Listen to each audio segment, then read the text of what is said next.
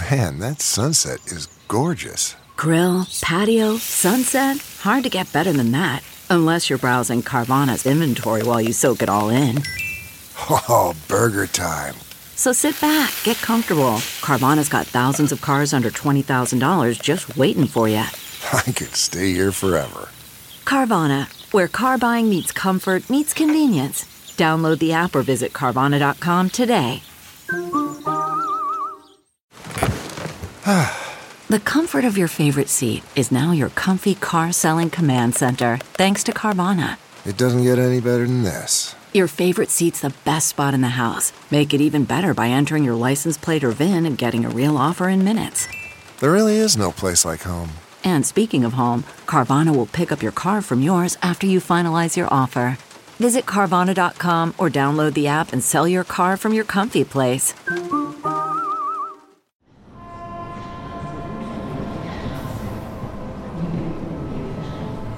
Police on the Eurocity 196 train are always on guard, extra vigilant and extra suspicious. And the night of September the 29th, 2010 was no different. Police spotted a passenger, a white haired elderly man who had caught their eye. He seemed kinda nervous. If it were any other train heading to any other destination, they might not have given him a second look. But the 196 is what everyone calls the Black Market Express. It's the train that runs between the German city of Munich and the Swiss capital of Zurich. Swiss banking and privacy laws make it the country of choice for hiding money. So, customs police know to keep their eyes open for passengers trying to smuggle cash. The police walked over to the elderly man and asked him a few routine questions. He started to sweat. When they searched him, they found 9,000 euros in cash. If you carry anything over 10,000 euros, you have to declare it. It was legally okay, but they just thought that was kind of weird. They couldn't hold him, but the encounter left them unsettled. So they took his name Cornelius Gurlitt. When they got back to their office, they did a quick search. And that's when things got even weirder. In a bureaucratic sense, he just didn't exist. Like, he had never had a job, he wasn't in the healthcare system, which everyone's registered in. He was just a ghost, basically. The little information they could gather revealed Cornelius Gurlitt was born in Germany and lived there for all of his 78 years. Beyond that, he barely left a trace. There were no income tax records, no employment history, no sign of him in the national health system. The apartment where he lived in Schwabing, a fashionable neighborhood in Munich, was registered in his mother's name 45 years after her death. Clearly, this man wanted to stay under the radar. And as the police dug deeper, it became obvious why. His last name, Gurlitt, led to a sinister family history and a shocking connection to Germany's darkest chapter. Cornelius Gurlitt's father, Hildebrand, was an art dealer for the Nazis. A man responsible for thousands of plundered artworks, many of which were delivered straight to Adolf Hitler. A combination of this discovery and the fact that Cornelius seemed never to have paid any income tax led to a raid on his apartment. Investigators went in with the idea they were looking for files and documents that would explain his mysterious life. What they found was way bigger. There, inside Cornelius Gurlitt's dusty apartment, was a treasure trove of art that hadn't been seen since World War II. His Munich apartment looked like an art world crime scene. Hundreds of drawings piled up like old newspapers oil paintings removed from their frames, masterpieces hidden in closets and suitcases. There was a Chagall locked inside a wooden cabinet, and a Matisse rolled up and stored in a tomato crate in the kitchen. This surprising discovery opened Pandora's box, caused a worldwide sensation, and thrust unresolved issues surrounding Nazi looted art out into the open.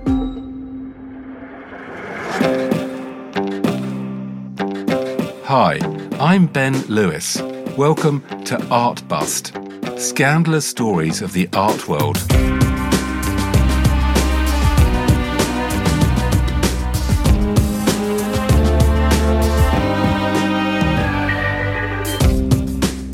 I've been writing and making films about art for over 20 years. The art world isn't just high culture, big money, and creative genius. In this series, we uncover the ugliest crimes, the biggest scandals, and the murky in between. And today's story? Well, it's utterly appalling.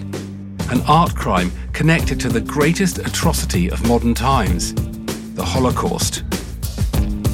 Masterpieces plundered under the Nazi regime suddenly rediscovered. Families battling to recover their looted art lost since the war. And the failure of modern governments to treat Nazi art crimes seriously and urgently.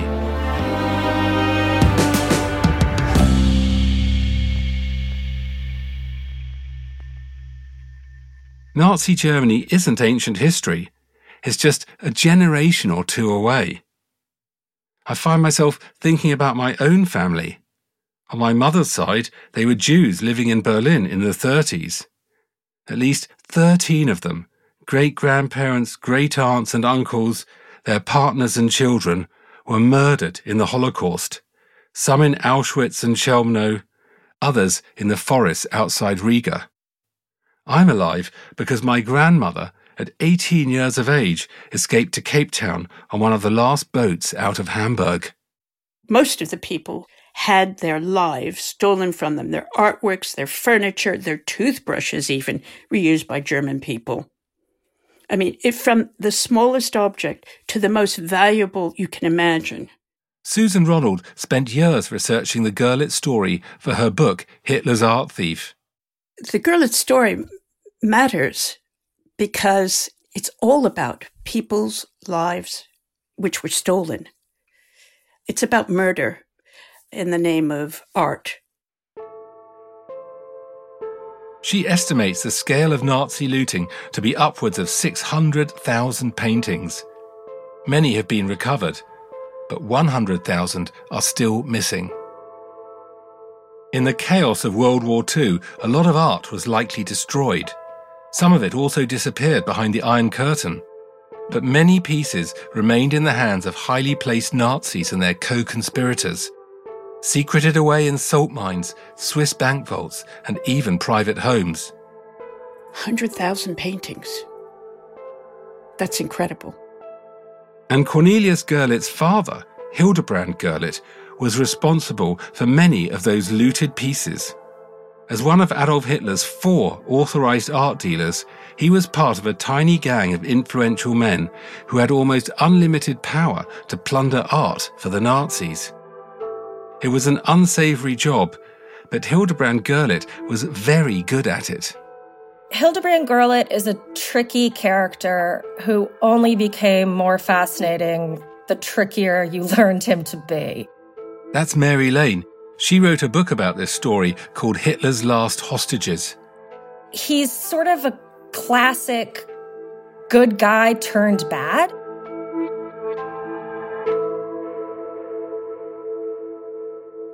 Hildebrand came from a highly cultured family in Dresden.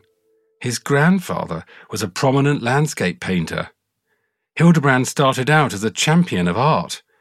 As a young man, he was an ambitious director of a provincial museum in Zwickau, shaking things up by adding modern art to the collection. Then the Nazis came to power. I think he was quite a chameleon. Um, and, and in some respects, to survive in Germany, you had to be. The Nazis despised modern art. They called it degenerate and Hildebrand lost his museum job because of his support of modern artists. He also had a Jewish grandmother, and any Jewish blood was suspect in Nazi Germany. Still, Hildebrand managed to transform himself into a useful tool for Nazi plunder. He was highly knowledgeable about art and worked hard to ingratiate himself with the new regime, even while he was playing them for his own ends. He was definitely a thief. He came to it late in life, but he was a natural. He even stole from Hitler. Susan Ronald spent months in French and German archives researching the mysterious Hildebrand Gurlitt. I reckon personally at the end of the war, Hildebrand probably had 2,500 to 3,000 works of art. If, if I had to hazard a guess as to what his earnings were in today's money, probably around four to five hundred million dollars. By any measure, Hildebrand Gurlitt ended the war a very wealthy man. He seemed to get away with it, at least during his lifetime. Although he did catch the eye of the legendary Monuments Men, celebrated by George Clooney in his Hollywood film of the same name. These were young art historians and lawyers dispatched to secure Europe's treasures in the wake of the war, and they interrogated Hildebrand over the course of three days. Hildebrand's perverse defense? His grandmother was Jewish. He was a victim, not a perpetrator.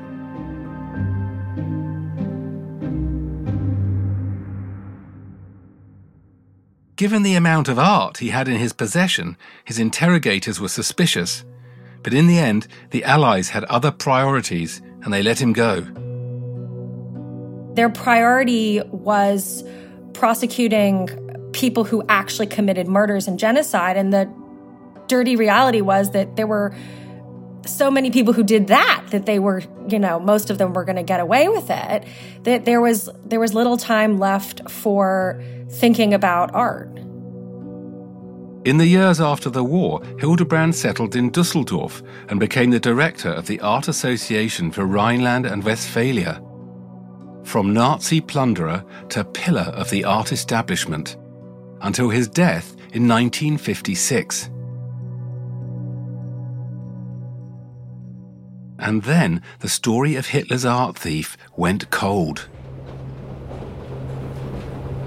Until his son, Cornelius, took that evening train from Zurich to Munich and caught the attention of the German customs police when investigators eventually battered down Cornelius Gurlitt's door in 2012 and discovered a vast collection of art that had been hidden away since World War II. In February 2013, the news of the Gurlitt raid shocked the world. Finally, tonight, the secret had been kept since World War II inside an apartment in Germany hidden behind a wall in the apartment of an elderly man, 1,500 works of art by Picasso, Matisse, Renoir, many others. The collection has a potential value of more than $1.3 billion. Still to be determined is who ultimately will have the rights to all the paintings. The sheer size of the collection, over 1,500 pieces, and the fact that it was discovered in the home of a mysterious recluse with a direct connection to Germany's Nazi past. Well, it was made for headline news. I was actually in New York City uh, in November 2013 when I got a call at 4 a.m. from one of my Berlin based editors. When the news broke, Mary Lane was chief European art reporter for the Wall Street Journal. It was immediately apparent that I needed to get on the first plane back to Berlin. Worldwide interest was intense. Here was a hoard of art collected by one of Hitler's most notorious art dealers, concealed for over 70 years. Questions swirled around the provenance of the art and what portion of it was looted from persecuted Jewish families.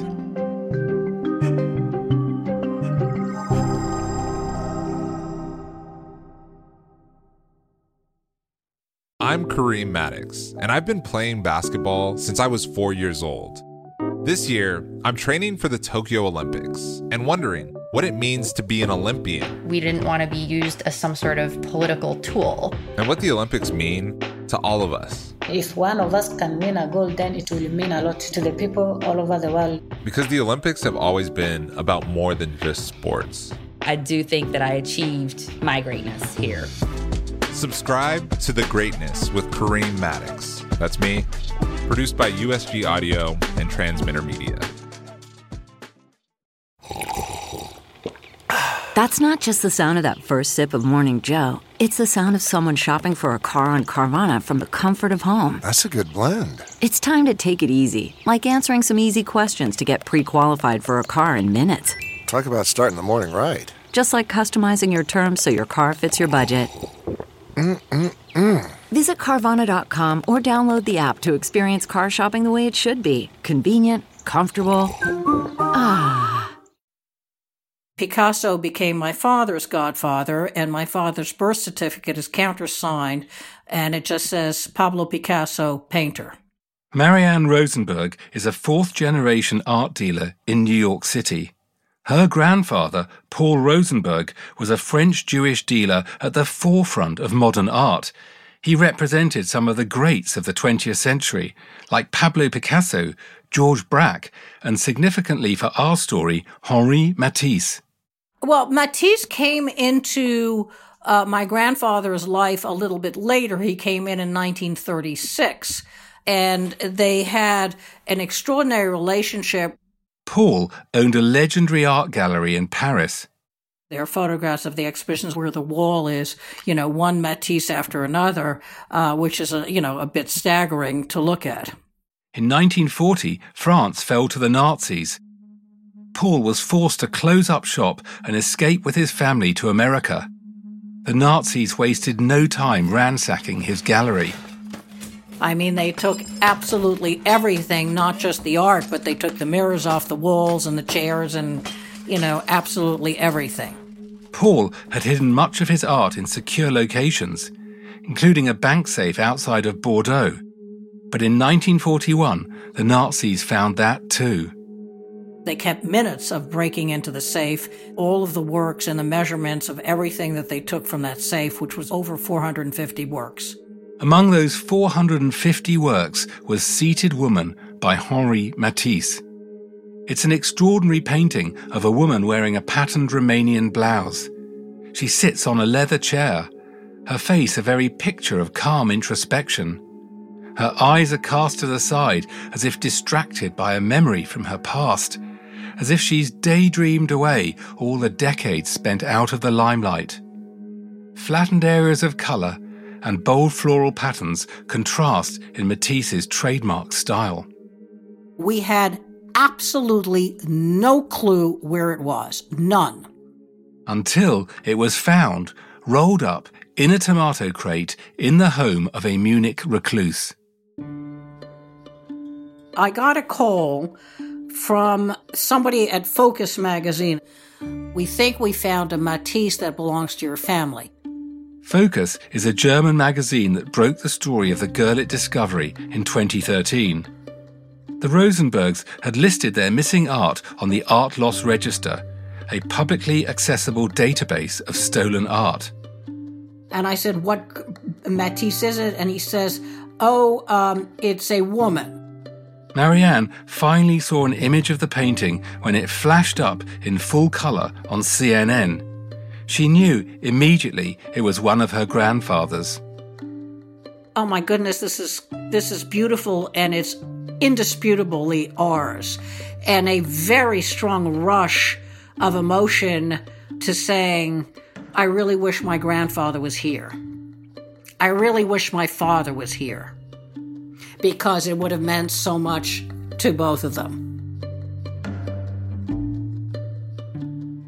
The Rosenbergs weren't the only New York family to have a personal connection to the Gurlitt hoard.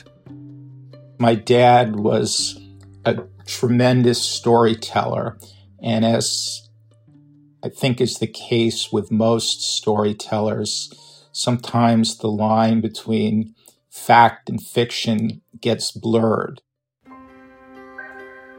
Peter Toren's dad, David, survived the Holocaust by escaping to Sweden in the nick of time. At the age of 13, David Toren was on one of the last Kindertransports, trains that delivered Jewish children out of Nazi Germany. Growing up in New York, Peter had heard countless stories of the life his dad left behind. He did describe his uncle Friedman, about his estate, about his beautiful house. Growing up, I was kind of like, "Yeah, yeah, Dad. So what? What? What, what was the real story?" Uncle Friedman's lavish house featured walls lined with paintings by the greatest artists of the age, including Pissarro, Courbet, and Rousseau. But there was one painting Peter's dad remembered especially well a large tableau of two horseback riders on the North Sea, painted by the German Jewish artist Max Liebermann. Two riders on the beach, painted at the height of Liebermann's powers in 1901, has long been considered one of his finest works. The two riders are cantering along a flat beach on an overcast day. They're not even looking at us and seem about to leave the picture frame itself in a cleverly lopsided composition which makes the painting look like a snapshot. But behind that sense of spontaneity, there's a beautifully calculated palette of juicy blues and browns, flecked with whites and greys. That was the painting that he really, really, really remembered quite, quite well. David's memory was connected to the forced sale of Uncle Friedman's home to a Nazi general in 1938. And my father had a very strong recollection of sitting there for a number of hours, four or five hours, let's say, um, waiting for the sale to go through. And during the entire time, he was seated there and he was staring at two riders on the beach. Peter's father left Germany and ended up in New York. For 70 years, the painting was gone from their lives, until one day it suddenly reappeared. Once the painting was actually discovered and was on the front page of the New York Times. It was a very emotional thing.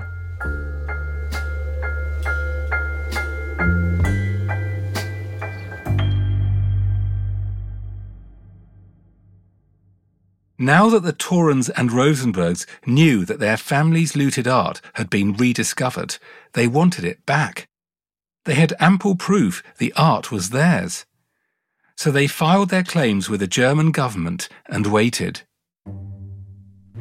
And waited. I thought they all behaved pretty pretty poorly. Uh, instead of saying up front and first, anything that's looted must be returned, and we will do that promptly. And you know, here we are. Uh, we filed our our claim, and then it went dead silent. The families knew that getting their paintings back would not be straightforward. What they didn't realise was just how long it would take and how little support they'd get from the German government. The German government, despite doing so much to right the wrongs of World War II, really bungled their handling of investigating the Gurlitt Trove. David Toren, owner of Two Riders, which got restored, said to me before he passed away, it's almost like they're waiting for for these survivors to die is the most cynical way you could think of it. The problem was the law or lack of one. There's no german law that says you have to give nazi looted art back. There had been one after the war but it had expired. The key thing legally in this case is that the statute of limitations for being legally required to return Nazi looted art expired in the 70s. After the war, it was assumed that claims of looted property would be resolved in 25 years. And many were. But not all of them. It wasn't so easy for families to find their lost art or prove its provenance. Survivors were scattered across the globe.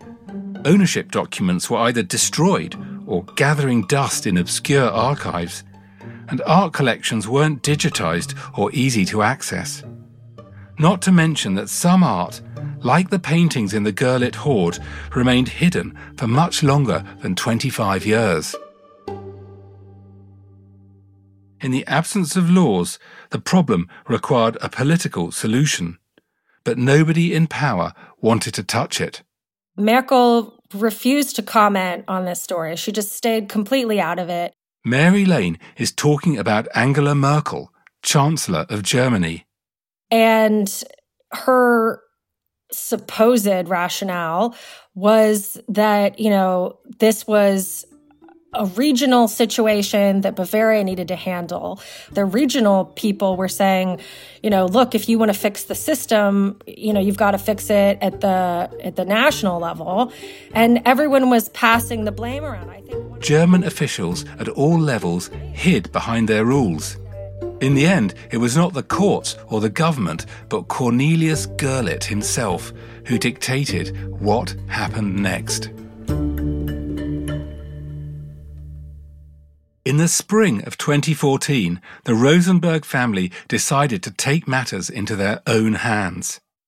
Our representative then wrote a letter in German to Cornelius Gurlitt himself and said he was very sorry for all the adverse press that Cornelius Gurlitt was getting and how distressing it was, but the Rosenberg family would very much like this piece of work back. And it was actually received very favorably by Gurlitt Nearing the end of his life, Cornelius Gurlitt wanted to try to repair the damage to his family's reputation.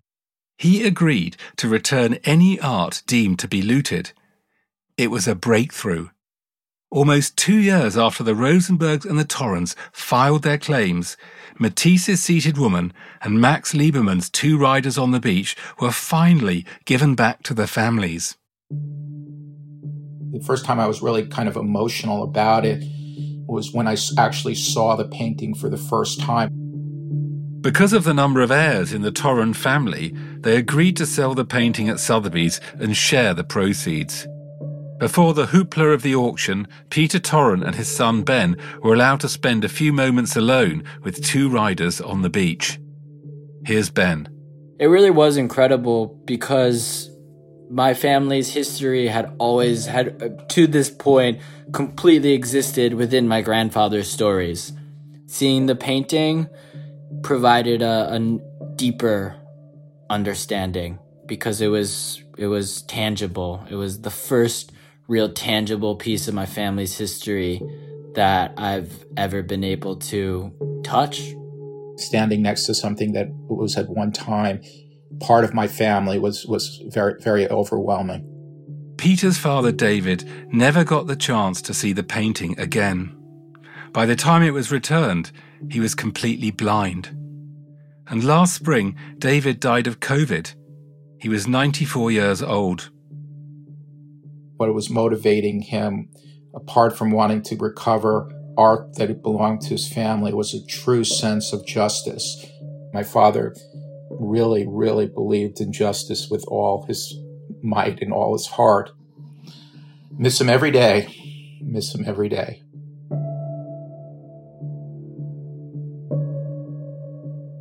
For Marianne, the return of Seated Woman is just one fight in an ongoing battle to reclaim all of her family's stolen art. It falls under the claim of justice. It falls under uh, the claim of history. It falls under, for me, the honor for my grandfather. Uh, you know, out of the 67 paintings uh, that are still missing, I'm assuming that some of them, what percentage I couldn't tell you, were destroyed during the war, but the rest are still out there. And for so long as they're out there, we will pursue them.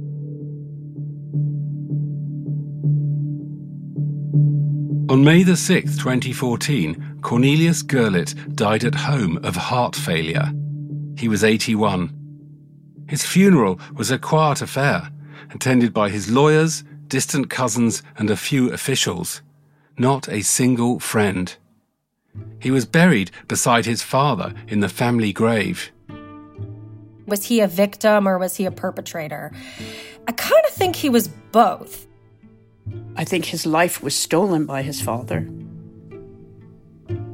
I think he really believed that these paintings were were his by descendant of his family, and that you know uh, they came and they took all this away from him. The German government held Cornelius's seized art for over two years, but they never charged him with a crime. In the end, they agreed to give him back the art that wasn't looted but he died before that could happen.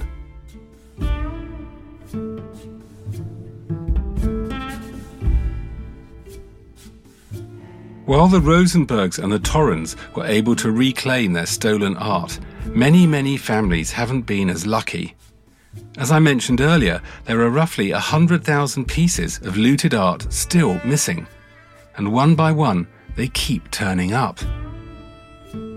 Hardly a month goes by without Jewish descendants of Holocaust victims making a claim on a piece of art that surfaces in a museum or at an auction house. When somebody makes a claim, the immediate reaction is a knee jerk reaction of saying, no, it's ours, you can't have it back. And that is a real tragedy that we're in no better position legally or policy wise than we were when this case broke. For justice to be done, attitudes and crucially, laws need to change. We can't physically give back someone's life, tragically, but we can give back to these families an object that meant so much to their relatives who tragically perished in the Holocaust. And that's something that the entire art community needs to come together and do, not only in Germany, but in Austria, in Russia, in Britain, and in the United States. It is important to finally right this last wrong of World War II.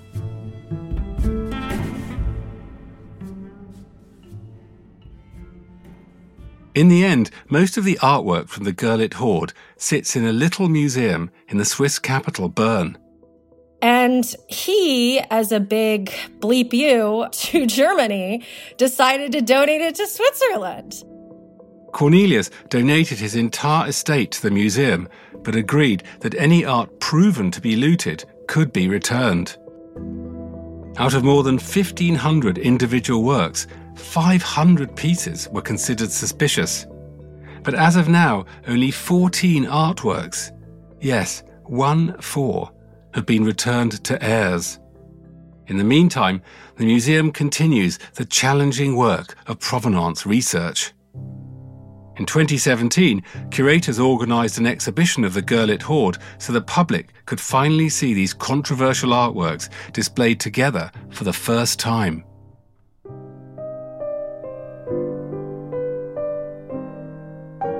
The artwork is certainly notorious, but as I flipped through the catalogue myself, I tried to see it with fresh eyes. And I felt overwhelmed by the quality and the comprehensiveness of Gurlitt Art Haul. To be honest, I felt emotional, and I wasn't thinking immediately about everything which Jews like me had lost. Quite the contrary. I was reminded why I had fallen in love with modern German art while still a teenager and why I still love it today. Because it reminded me of another Germany. In fact, the other Germany. German history is not just about Hitler, the Nazis, and the evil they did. There's also the Germany of artistic inventiveness, sexual liberation, and social inclusiveness. The Germany whose art was once collected by Jews the Germany that my family was once so proud to be citizens of.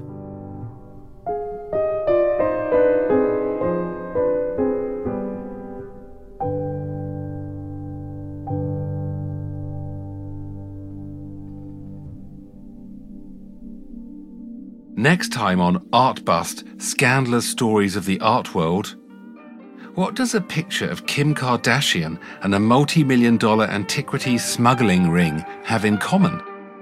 The story of the golden coffin of Nedjemankh, of course. Kim Kardashian is not my thing. Um, but photographs of this particular gala went, and I can't believe I'm using this word in the world of antiquities, went viral an antiquity showcased in the world famous Egyptian collection at the Metropolitan Museum of Art and shared across the world on Instagram, turns out to have been stolen during the Arab Spring. But how did something so conspicuous, a golden coffin, get from Egypt to the famous Met Gala in New York?